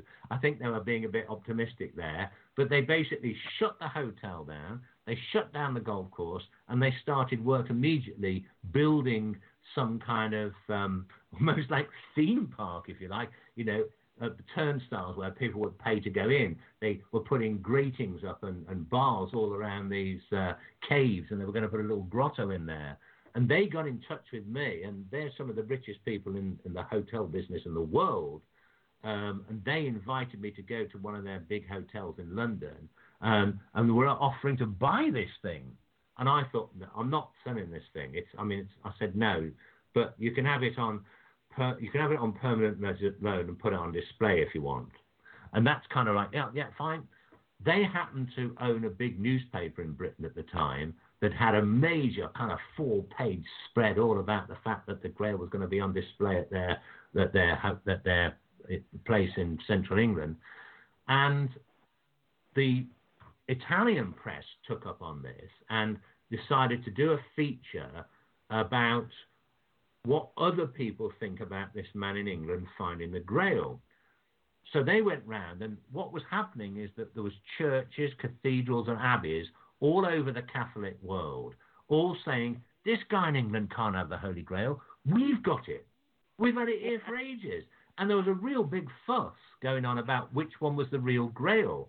So some journalists in Italy went to the Vatican and said, okay, there's these grails coming up all over the place. People haven't, you know, a load of churches throughout the world were coming forward saying, no, we've got it. People had never claimed to have said that before.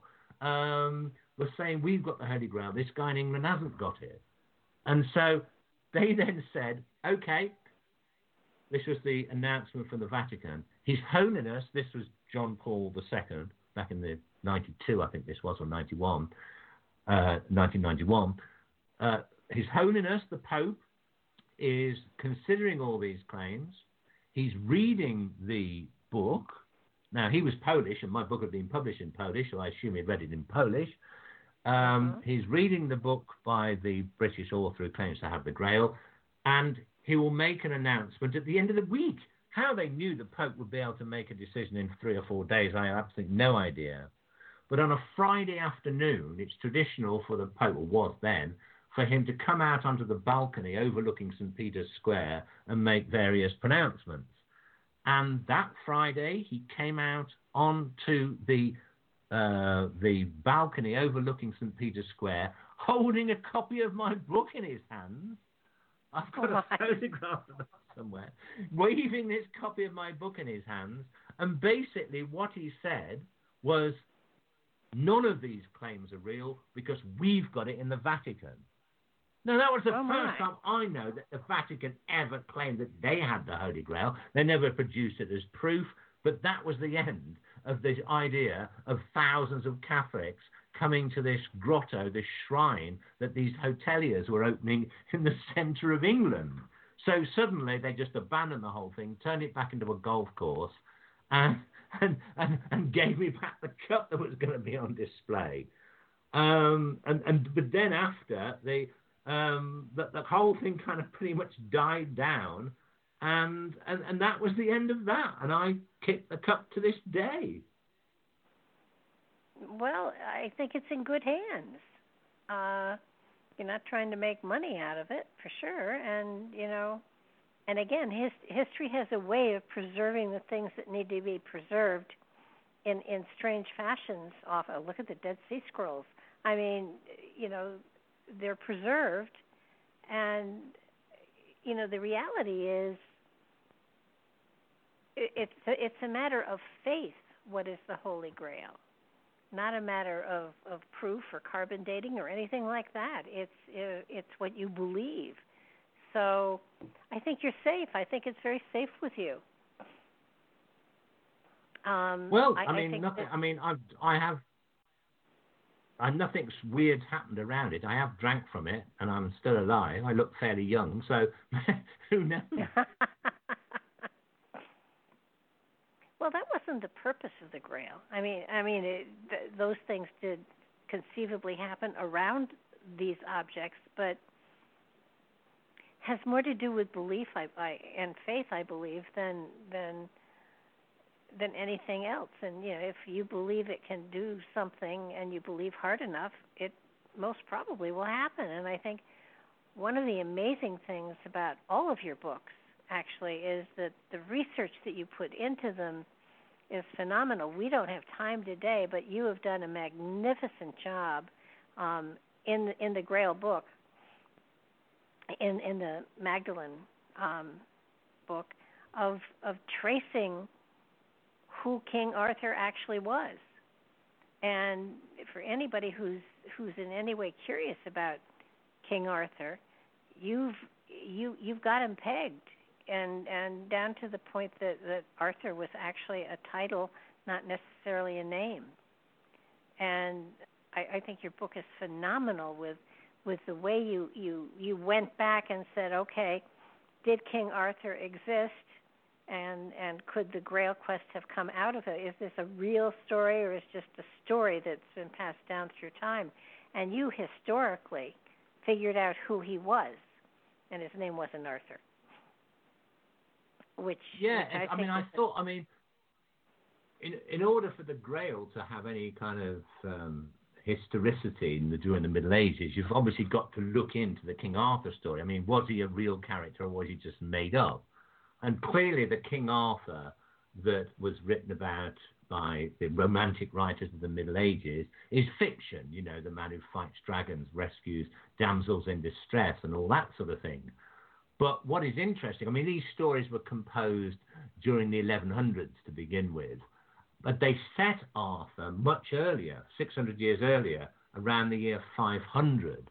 And that time, Britain, um, the, the, Roman Empire had just collapsed, the Roman legions had left Britain. Um, this country had fallen into a state of virtual anarchy with separate tribal kingdoms feuding between themselves. And um, it's this period that Arthur is set, and he is said to have been a figure who united these warring tribes to repel new invaders. Um, most people think that the Anglo Saxons are the original Britons. They're not. The Anglo Saxons came from Germany uh, around 500 AD and invaded um, Celtic Britain, which would, had been um, the people that were here during the Roman period and before. And it was King Arthur, or this chieftain Arthur, who united the various tribes to help repel the Anglo Saxon invasion. And this occurred, according to the oldest stories, uh, around between 500 and 530 AD, where he managed to repel the Anglo Saxons.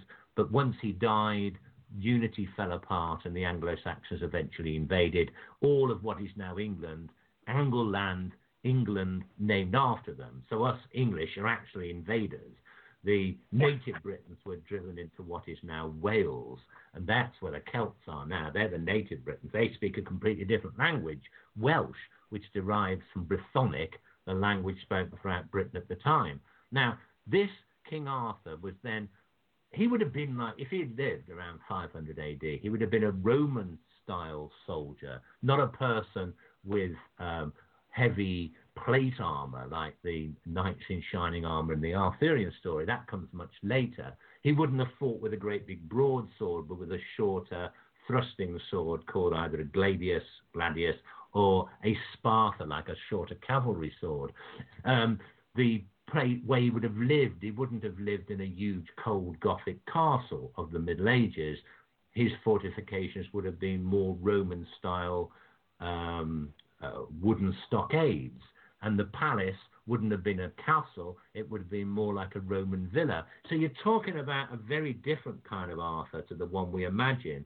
But the reason why he is portrayed as like a medieval knight is that during the Middle Ages, people didn't know what people were dressed like and looked like and lived like hundreds of years earlier. So they tended to set stories of the ancient world in their modern context.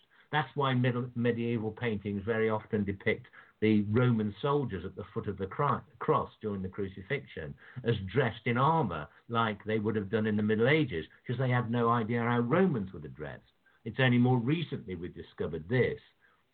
So this kind of putting Arthur in a medieval context and then adding fantastic stories to it to make the stories sell is one of the reasons why people have thought, well, no, Arthur wasn't real. But when you look into the historical documentation that still survives, it's rare, but there is some of it that still exists in places like the British Library. You find that well before the Arthurian romances are written in the Middle Ages, closer to the period the real Arthur is thought to have lived, there are accounts of a man called Arthur who united the Britons at exactly the time that the King Arthur of the romances did. Now, various historians have tried to find out if this man was real and locate him, and they failed. There are plenty of genealogies, in other words, family trees written during what was the Dark Ages, the period after the collapse of the Roman Empire.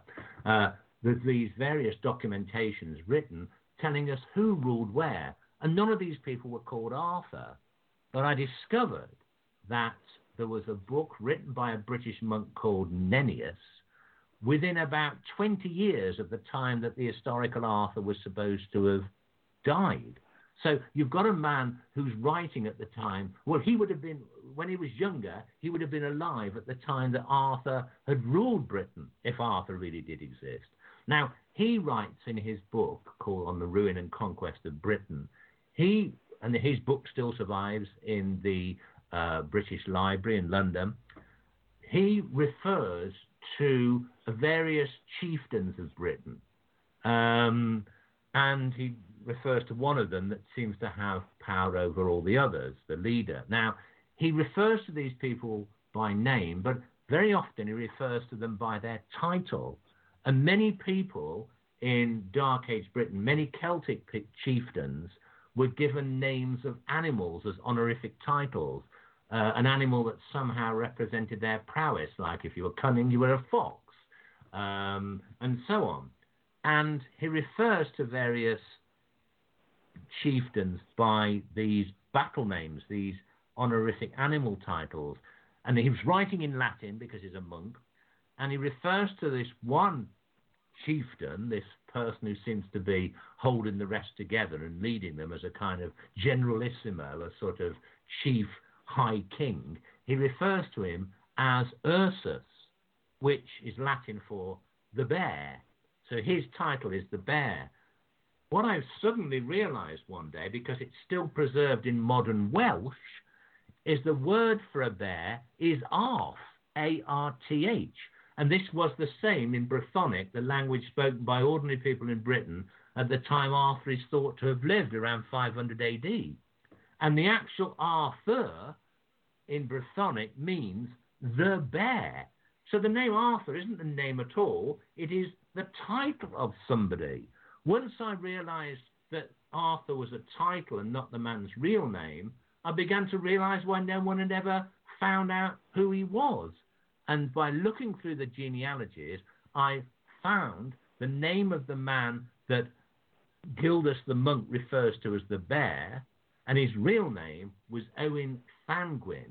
And I found out where he ruled from, this old Roman city in the center of Britain called Viriconium, and it still exists today as a ruin. You can go there. That could have been the historical Camelot or the or the impregnable fortress that became the Camelot of later legend. And I even found out where the man was buried.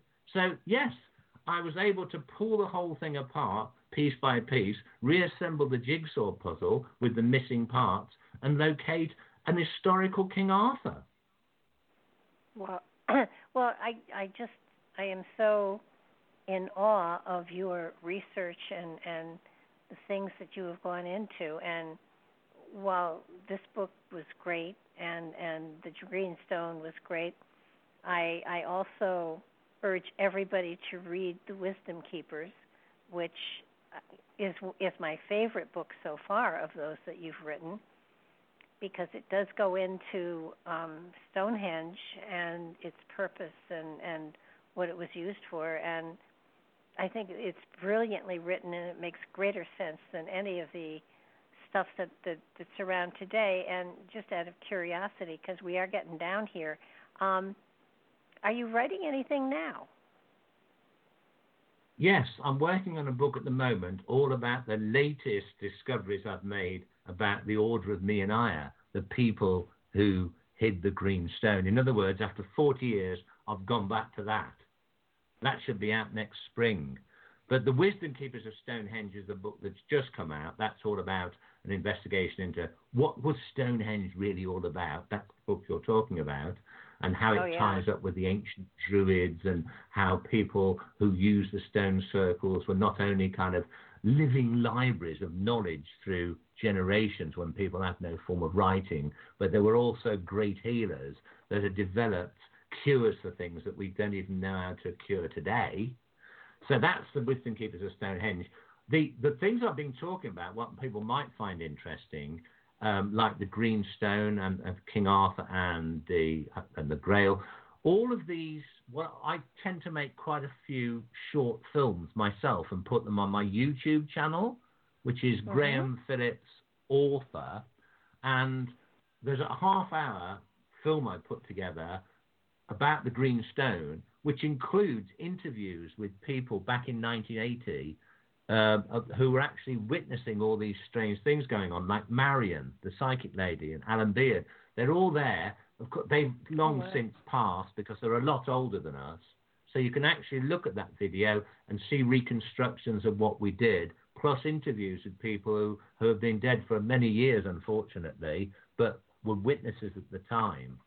And I've also put together a few uh, short films so that you see the sites and uh, I explain my the logic behind my research about the Holy Grail and about the um, about the Wisdom Keepers of Stonehenge, um, mm-hmm. King Arthur, loads of stuff. But have a look at that. It's Graham Phillips Author, my uh, YouTube channel. And um, of course, all your books are on Amazon. And is, yeah, or basically, if you just put well? Graham Phillips Amazon, you'll find my books there. I think I've I think I've written about seventeen. You've written a lot of them. I recently got the one on Shakespeare, which I'm fascinated with too. So, so you will be back. yeah, he was. I think Shakespeare is the one book I've, I've written where I haven't gone in search of ancient artifacts or tombs and things. that was but, more but, about the, the mystery of his private life. Yeah, um, and there's been great controversy on that. So um, I haven't read it yet, but I did. I did manage to find a copy of it, and I got it. Um, so I, I highly recommend that that everybody check out these books. They are um, encyclopedic. They are educational. They are fascinating because he actually finds stuff he's looking for. So um, it it. Well, if you want to see is, them all in one place, if you go to my website grahamphillips.net, that's grahamphillips.net, and you click there uh-huh. on the front page, you'll see all the covers of my books. You just click on those, and I've got a good few pages for each book online with all pictures of the places involved, and I basically explain the whole books there. So to get a general idea of what my books are about, I'm not like some authors that well you've got to buy the book before you find out what it's about. You can go on my website, click on one of the books, and find out what it's all about, and see all the see see the argument and all the evidence there. Oh, not only that, but your books are. Um, I call them easy reads because they flow so easily and you're you're taken right into the story. So you're not you're not given it's not um, an academic work. It is a historical work for sure, but it's not it's not written in a dry way. It's it's written in a way that flows so easily that that they're easy to read and they're fun to read, and you keep going back and taking notes and saying, "Damn, I didn't know that." But um, it, your your writing style is is just so enjoyable to read that you do tend to sit and, and you know read until you're done, which is what's happened with me with all of your books. It's kind of like, well, I can't put it down now. I have to see where he's going to go next with this. And um, I have always been educated. I have always been amazed by what you have found, and it's so it's so refreshing that you know when you start to hunt for something, you actually find it. So I can't wait to see, you know, what you're going to dig up next. But um, I do want to thank you so we're, much. We're about to start digging. Oh yeah, hey, I never thought of that. Um, but it's it's fascinating, and of course, you live in an area that is so rich with history that it's it's fascinating in and of itself. Um, I want to thank you for being with us tonight. You have definitely uh, filled the two hours with so much information. It's profound, and um, I definitely am going to invite you back. I, I certainly hope you do come back and um, enrich us further. Um, you've given out your information. So, are you going to be doing any um, conferences or anything like that in the in the near future? Well, I've just done quite a few over the last few weeks. So over the winter, it is writing time. That's when I just sit down and do the boring bit. well, it may be boring for you, but it certainly is fascinating for me. And, and quite obviously, you thoroughly enjoy what you're you're doing because it does come across in everything you write. It's not dry at all. So I want to thank you again oh, thank for you being here. I'm glad. I, I I look forward to your show with Mark when when he gets to to be enlightened and educated. And um, thank everybody for listening. And good night now, everyone.